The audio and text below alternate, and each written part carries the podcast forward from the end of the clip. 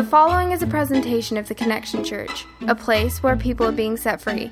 If you'd like to know more information about our community, you can join us online at connectionchurchnc.com. Want to want to share with you this morning from a story out of John chapter 3. So if you have your Bibles, go ahead and uh, pull those out. It will also be on the screens. We are looking at John chapter 3. We're ending our section uh, on the Summer Blockbuster series, specifically looking at relationships today. We spent the last few weeks looking at the relationship of marriage, all right? And, uh, and today I want to kind of broaden the spectrum a little bit and, and, and talk uh, about our relationship, all right? Get this, to everyone. All right? Our relationship to every person, okay? Because see, this isn't just about marriage. Our life is just not about marriage. It's not just about friends. It's not just about our family. Our life is actually a story of every single person that we come into contact with. I want to call that our community today, all right? The relationship that we have as a follower of Christ to our community. What does that look like? Okay, so I want to call this this morning why doesn't Jesus just come back already? All right, why doesn't Jesus just come on back and uh and and call everybody in? Let's let's let's call it a day. There's plenty of times that I walk through my week and I have this thought. All right, I'll be honest. Um, as a pastor, right? They uh, they call Mondays bread truck Mondays. All right? Because what that means is at the end of a Sunday, when I'm exhausted and done, that what I wish I could do is just go drive a bread truck, right? I mean, if you get hit in a bread truck, it's just bread. You know what I mean? It's not a big deal, right? It's just bread. Bread truck Mondays. Um, also, uh, when I think about uh, my daughter um, growing up, going to school, uh, sweaty boys coming into my household, right? I'm like, Jesus, just come on back, right? She she's five. Let's just you know what? She doesn't even have to school. Go to school. You can just come before August. That'd be fine. I'm I'm down with that. Um, when I think about her getting married, I'm like, Jesus, that's going to be a lot of money out of my pocket, Lord. Just come on back. You know what I'm saying? Call it a day. Uh, my son, when I think about that mug turning 16 and getting behind a wheel, I'm like, Jesus, today's a good day. The weather's nice outside, right? Let's just let's just call it a day. Let's be done. Just come on back. Why doesn't Jesus just wrap this thing up? See, one of the things I think is that relationship is the key. All right, that's one of the keys. Uh, relationships, our connection to this community. And what I want to do to kind of illustrate this thought is is found in John chapter three. Like I said, we're going to be looking at one of the most uh, familiar stories in Scripture. It's this interaction between Jesus, the Son of God, and a man uh, by the name of Nicodemus. All right, you've probably read this before. So let's jump in real quick. And it says this in John chapter 3, verse 1. Now, there was a man of the Pharisees named Nicodemus, a ruler of the Jews. Okay, so, so get this. Uh, Nicodemus, it says he was a Pharisee, okay? That meant that he was part of the most religious section of the Jewish faith, okay? He was in the top tier all right, of the Jewish faith. He was a Pharisee. That meant that literally he had the equivalent of the entire Old Testament scriptures memorized. All right, this guy was smart, he was wealthy, he was well to do, he was well known, and also he was powerful. You see, um, not only did he not did he have all of the Old Testament memorized, but he would have followed the rules as well. You see, if Leviticus would have said, uh, wear your hair a certain length, then he did that. If, if it said, wash your hands a certain way, or you can't eat this, or you can eat that, or you can't do this, and you can't do that, if you read through Leviticus, all of the rules that it states in there, this guy would have followed them to the best of his ability. All right, Nicodemus dotted his I's and crossed his T's, okay? He was a perfectionist. He was well known. He was powerful. And, and, and not only that, but it says he was a ruler of the Jews, okay? Which meant he was a member of a group called the Sanhedrin. Okay, not only was he a Pharisee, all right, he was upper level Jewish faith, but he was a part of the Sanhedrin, which was a group of about 71 guys, and they were the governing body of the Jewish faith. Okay, this guy was in charge of the Jewish faith. He was one of the top dogs in the Jewish community, okay? He's wealthy, he's well known, he's powerful, he is all of these things, and he comes to Jesus. It says, Pharisee by the name of Nicodemus comes to Jesus. This man came to Jesus, verse 2, by night. Now, maybe this was because he was concerned about identifying with Jesus. Jesus was in his 30s. He was young. He was brash. He was countercultural. He did things that were different. And, and, so, so maybe Nicodemus was wanting to kind of figure out who is this guy? What's he about? But he doesn't want to totally identify himself with Jesus quite yet because he doesn't know exactly who Jesus is. But somehow he's magnetized by him, he's intrigued by him. So this powerful, aged, wise, wealthy man of the Jewish faith wants to come and talk to Jesus. Coincidentally, by the way, when it says by night in the book of John, there's multiple times when it talks about by night or use the word night, and almost every single time it talks about either something negative or being unaware. So I think just just my interpretation on this, Nicodemus was coming to Jesus because he's unaware. He's intrigued by Jesus. He wants to come see him, but he's not exactly sure what's going on. He does not understand that he is entertaining the Son of God. All right, so it says this it says, He came to him by night, and Nicodemus said to him, Rabbi, we know, we being the group of people that he hangs out with, so there's some other people of power, some other people of influence that apparently think Jesus is something. It says, Rabbi, we know that you're a teacher come from God.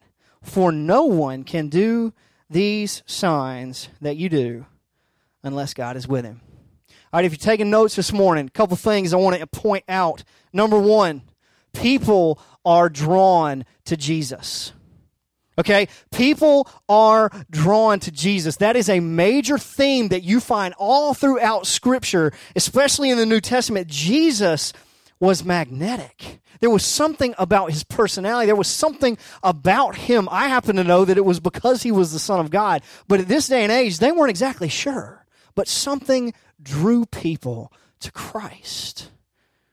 It's the same story today. That's why we're here. Whether you're a follower of Jesus or not, Jesus is magnetic. People are drawn to him. Think about this, okay? It doesn't matter whether you believe in Christianity or whether you like Christ followers or any of that stuff, every single religion and almost every single person is okay with Jesus. They may not like Christianity, they may not like the followers, but almost every religion loves Jesus. They love his teaching. They think he's a great teacher. They think he's a great man. And, and so people are magnetically drawn to Jesus and his teachings, no matter what they think about Christianity. Now, on the flip side of that, if you're taking notes, you want to write this down. People are not drawn to me. Okay? Write that down. People are not drawn to me. And I'm not talking about me, I'm talking about you. All right? Look at your neighbor and say, You aren't as cool as you think you are. You're not. Okay? I know you might think you are, but you are not as cool as you think you are. People are not drawn to you if you are a follower of Christ in this room, they are drawn to Christ in you. Last week, uh, Pastor Bradley talked about John chapter 3. He must become greater, I must become less. That is a major theme throughout all of Scripture. It's in Colossians, it's in Galatians, it's in 1 Corinthians. That, that, that term in Christ, or the term Christ in us. We believe as followers of Jesus that the very presence of the living God lives and dwells in us if we're followers of Christ. And so, what that means, followers of Jesus in the room, a rule of a relationship says that the more of Christ I have in me, the more people are drawn to Him in me. So let me ask you a question Are you magnetic? Are people drawn to you. And when I say you, I don't mean you. I mean Christ in you. Jesus was intriguing. And if he's in us, therefore we are a people of intrigue. So, a question I want to answer this morning is why? Why were people like Nicodemus, this aged old man who's wealthy, wise, he's got it all together. Apparently, he's, he's, he's the, the upper echelon CEO of the Jewish faith, right? Why is he intrigued? Why is he drawn to Jesus? It's found in this verse. You see, Nicodemus says, Rabbi, we know that you're a teacher from God, for no one can do these signs that you do unless God is with him. You see, people are drawn to Jesus because of signs. What do signs do?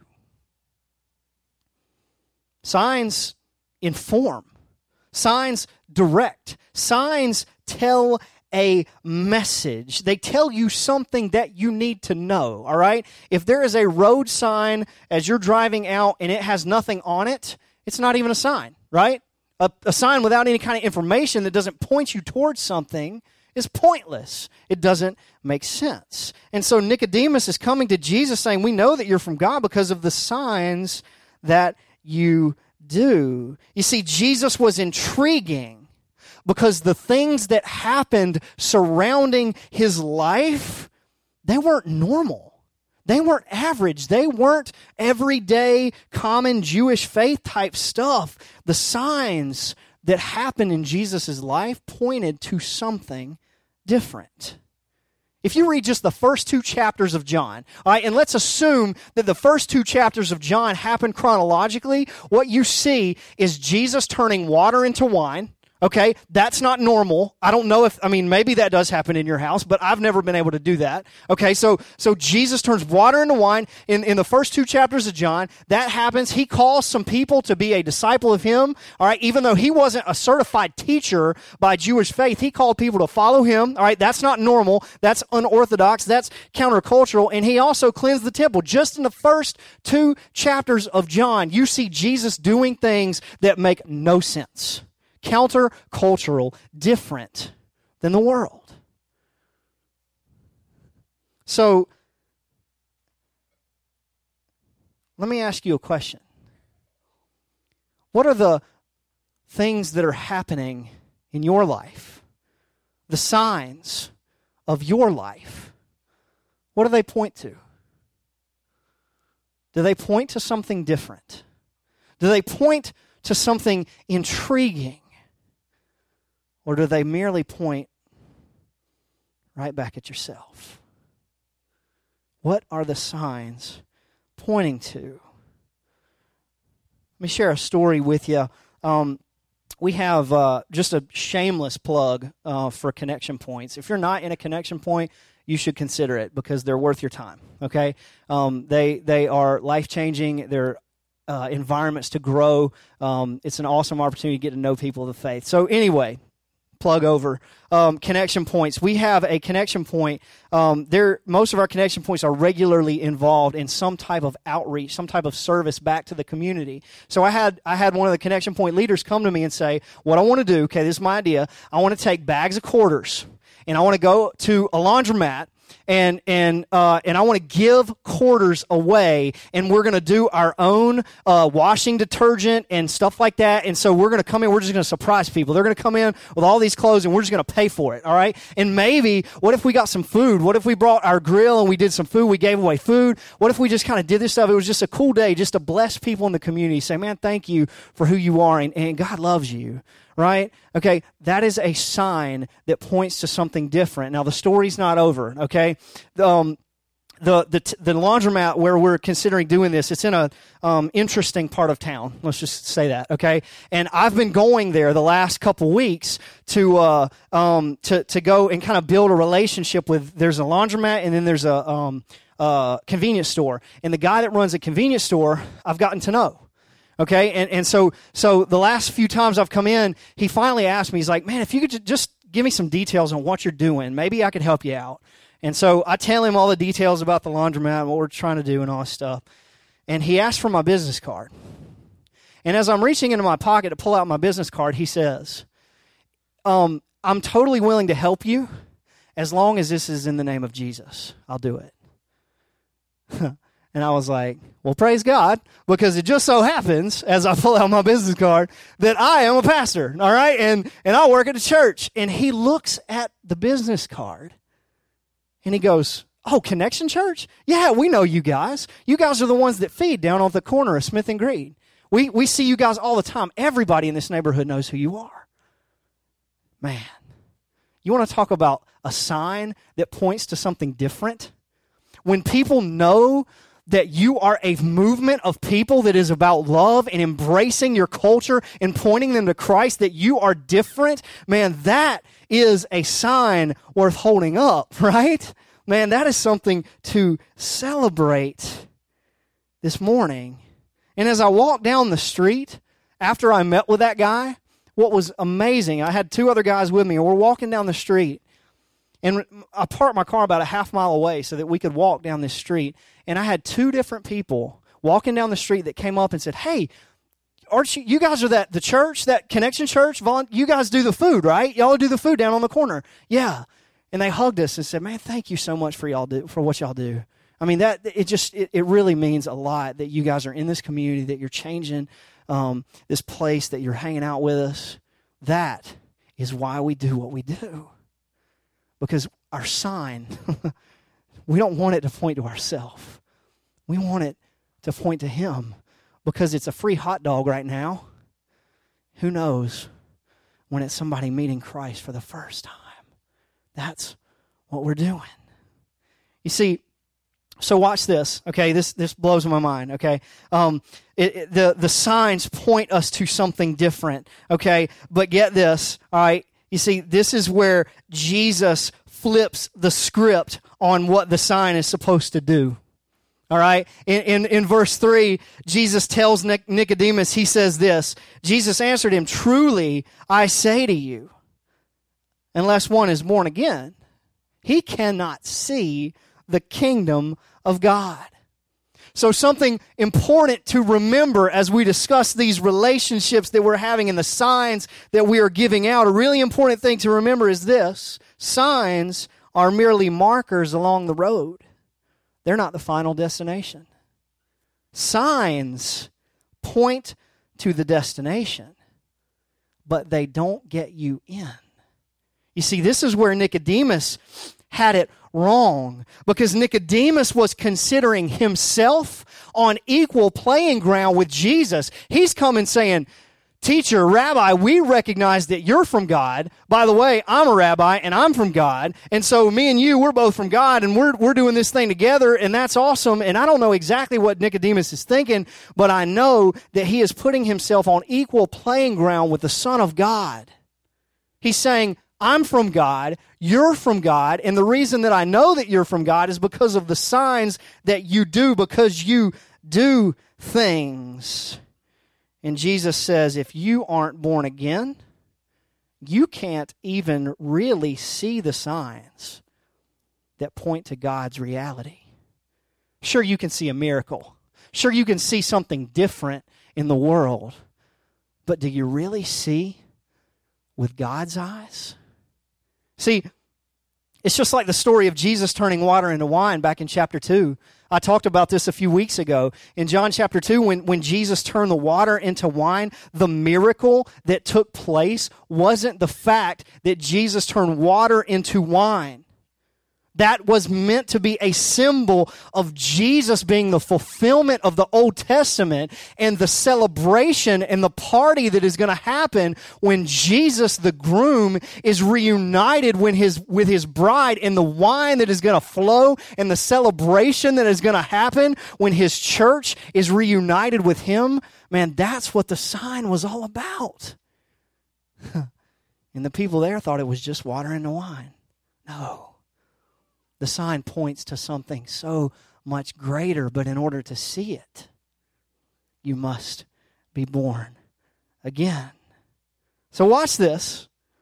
Those who are from God, As it says there in, in, in John 3, verse 3, those who are from God are born again. They must be born again. This means that they're followers of Jesus and that they follow his way of life, that they have committed their life to him.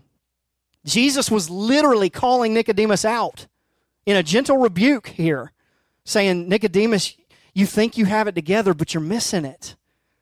Unless you're born again, you can't see the kingdom of God. So, followers of Christ in here, this verse for us means two things. Number one, if you're a follower of Christ today, you have the ability to see God's reality. The things that we do in this world we have the ability to actually see what God is preparing, what God has in store. I'm, I'm not sharing this to, to elevate myself or my family, so, so don't see that. But one of the things that we do is we give a lot of money away all right, we live in, in a place that is way below um, what what we could afford, so that we can be generous with what God has given me. Now, is this so that I can stand up here and say, "Hey guys, look at me! I'm giving away money. It's awesome. I feel good about myself. Yay!" No. The reason that my wife and I has, have made that decision is that that sign in the physical world of being generous is actually what Jesus is calling us to, to bring others to Him. That's the reality. And when you become a follower, you get it. You go, oh, it's not just about money, it's about helping people see the kingdom of God. We have the ability to see God's reality. What does it mean? It means we don't, we understand that life is not about us. It's not about fulfilling your here and your now and your selfish desires and your wants and so on and so forth. It's not about going on sin binges and doing whatever you want to do, just as is, just as much as it's not about religious rule following, like Nicodemus was doing. He thought his entrance, his ticket into heaven was how good he checked his list. He dotted his I's and crossed his T's. And Jesus says, Guess what, man? You are at just as far away as the sinner who knows nothing. The only way to see the kingdom of God is through Jesus Christ. Second thing this verse means if you're a follower of Christ, get this.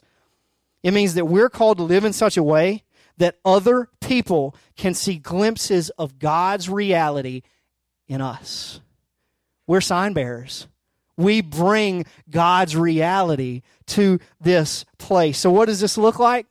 all right, I wish I could have like seven more hours to unpack the rest of this scripture, but I don't. Okay, so we're going to skip some stuff. Um, and uh, and we're going to just kind of jump on to Jesus finishing up this conversation with Nicodemus. He finishes up this this interaction between him and Nicodemus. He talks about spiritual rebirth. He talks about becoming a follower of Christ. And watch this, okay? He ends with verse 14 and 15, and I find this so intriguing. All right, he says this. Jesus tells Nicodemus, as Moses lifted up the serpent in the wilderness, so the Son of Man must be lifted up, that whoever believes in him might have eternal life.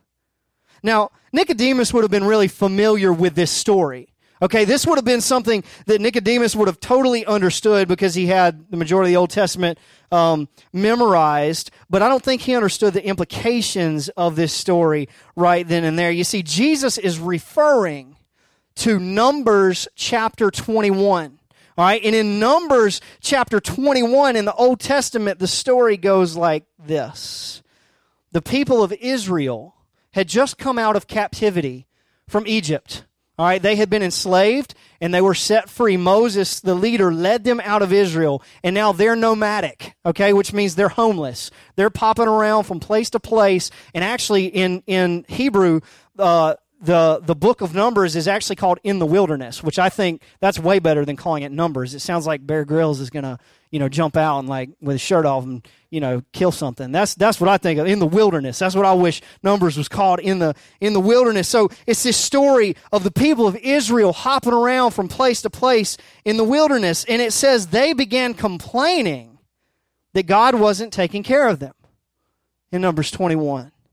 So scripture says God allowed fiery serpents to come and bite the people, and many of them were dying.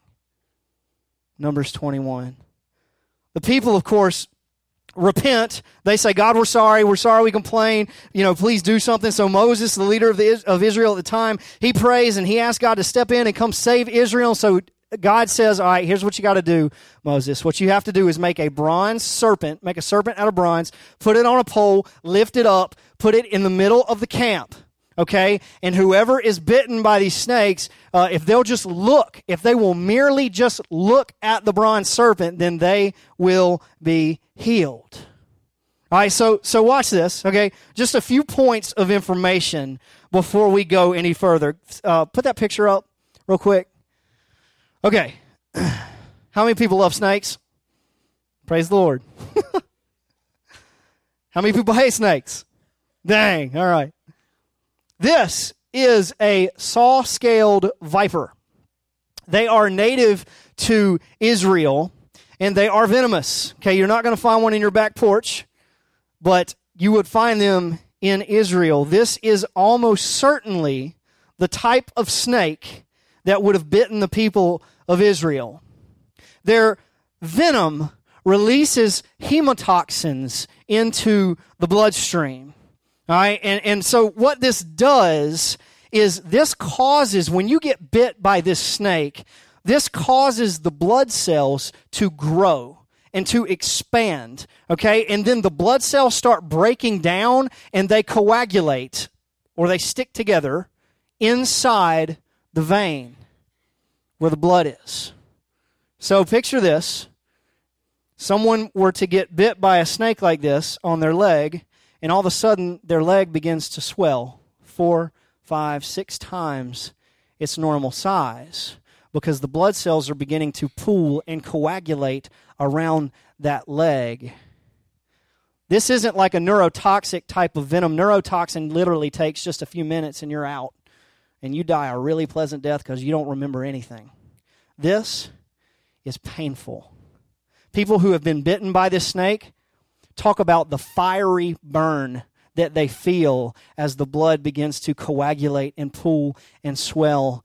And because in this day there was no anti venom, you would literally die by drowning because the circulation of blood it couldn't get through. Your your lungs would fill up with blood, and then eventually you wouldn't be able to breathe. This would take hours to days to die. It was slow and it was painful. People would die from drowning.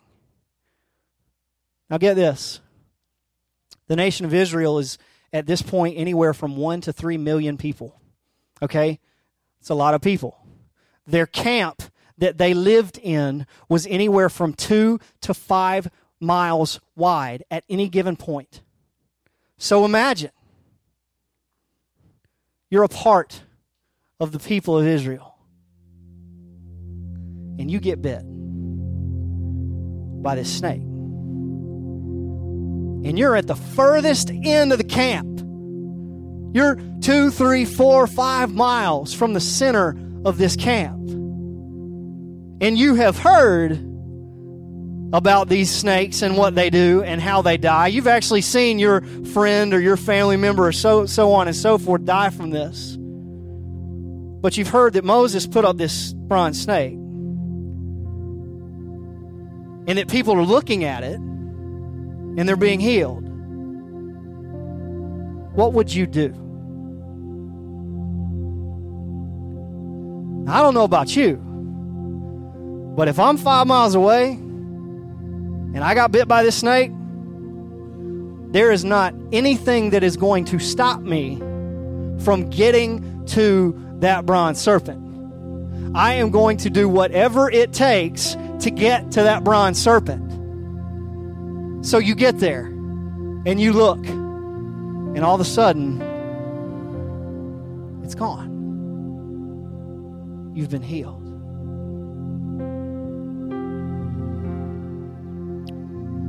Now imagine your spouse, your children, your family, your friends,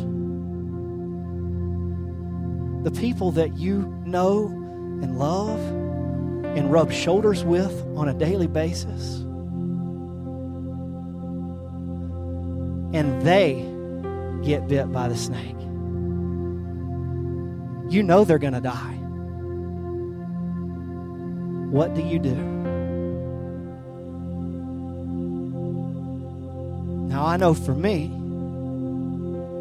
that if my daughter or my son or my wife or my parents or anybody in my circle gets bit by that snake, I will do whatever it takes to get them to that bronze serpent. I'm going to climb walls. I'm going to bust through walls. I'm going to dig under walls. I'm going to kick people's face in. All right? I'm going to do whatever it takes to get my people to that serpent, to look at that bronze serpent because I've been healed and I know that they will be healed if they can just look at the bronze serpent. What if they don't want to go? I will drag their tail to the bronze serpent and make them look.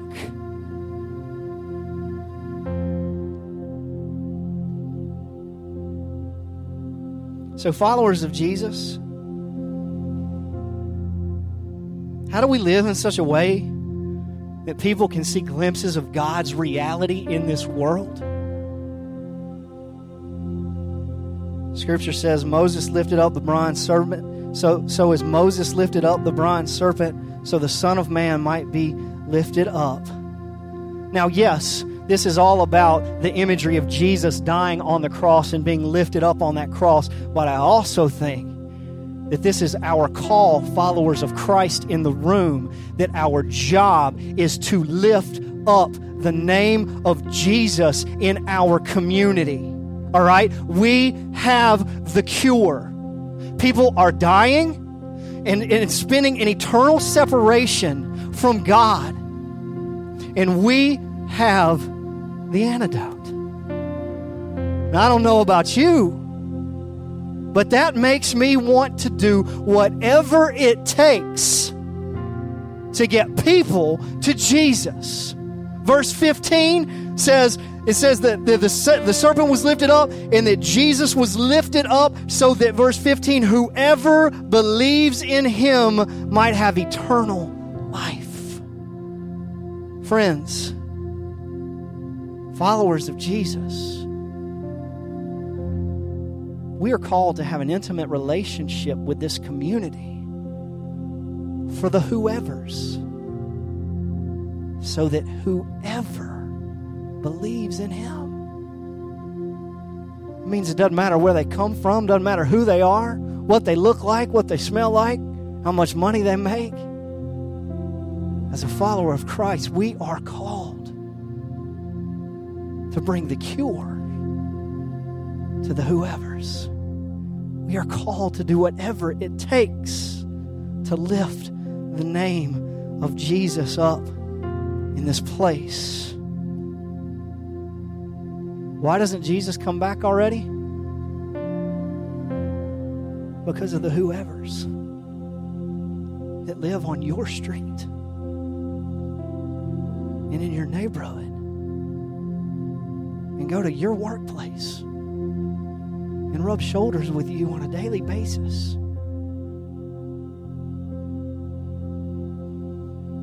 I don't know about you, but I know that I want to do whatever it takes to lift up Jesus in my life. Does it look like taking coins to a laundromat? Sure, it does. Does it look like living on less? Does it look like giving stuff away? It looks countercultural, man. Jesus was magnetic because he was set apart, because he was different. And if Jesus is in you today, you are set apart. You are called to live a life that looks different from this world because you've been healed, because you've looked on the face of Jesus. If you would just bow your heads and close your eyes for a minute.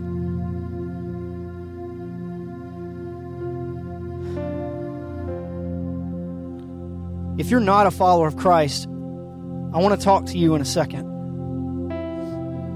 But if you claim Jesus today, all right, if you are a follower of Him today, I want to encourage you.